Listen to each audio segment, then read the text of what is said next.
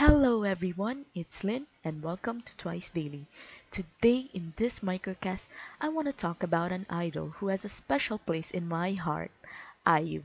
I'll start off by saying I'm not a huge IU fan, but from what I've seen in news articles and videos of her, I can't help but admire and love her. I read an article that a recent mishap happened when she landed at Incheon International Airport in South Korea after a concert in Manila. As usual, fans had gathered to see her in the flesh.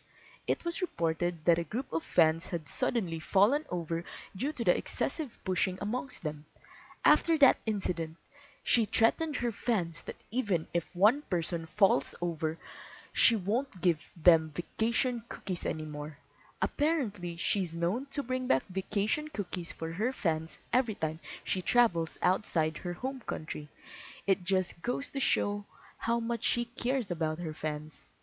She's also an actress and has starred in numerous hit Korean dramas.